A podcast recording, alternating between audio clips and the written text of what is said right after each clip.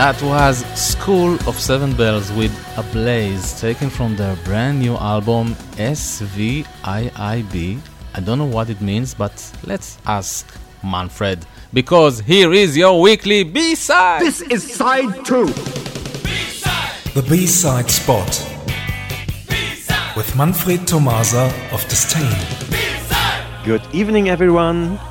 Let's stay with School of Seven Bells and their great new album, which will sadly be the last one.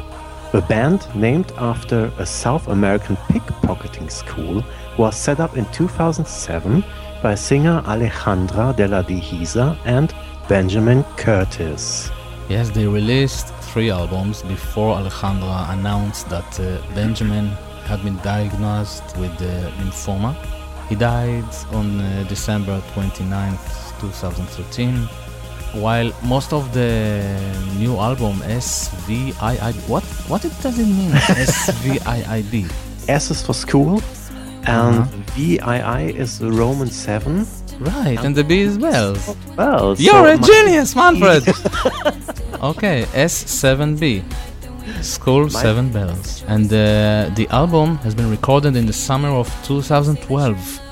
Alejandra took some time away from the album before working with the producer Justin Meldal-Johnsen to bring the album to light. As said before, it will be sadly the last one. There has no single been released officially from the new album up to now, so Oren and I have chosen an older one to present School of Seven Bells tonight. The A side is Kiss Them for Me, released in 2012. The B side is When She Was Me. Thanks for listening and see you somewhere in time. Thank you, Manfred. See you next week. Thanks, Oren. Bye bye. Bye bye.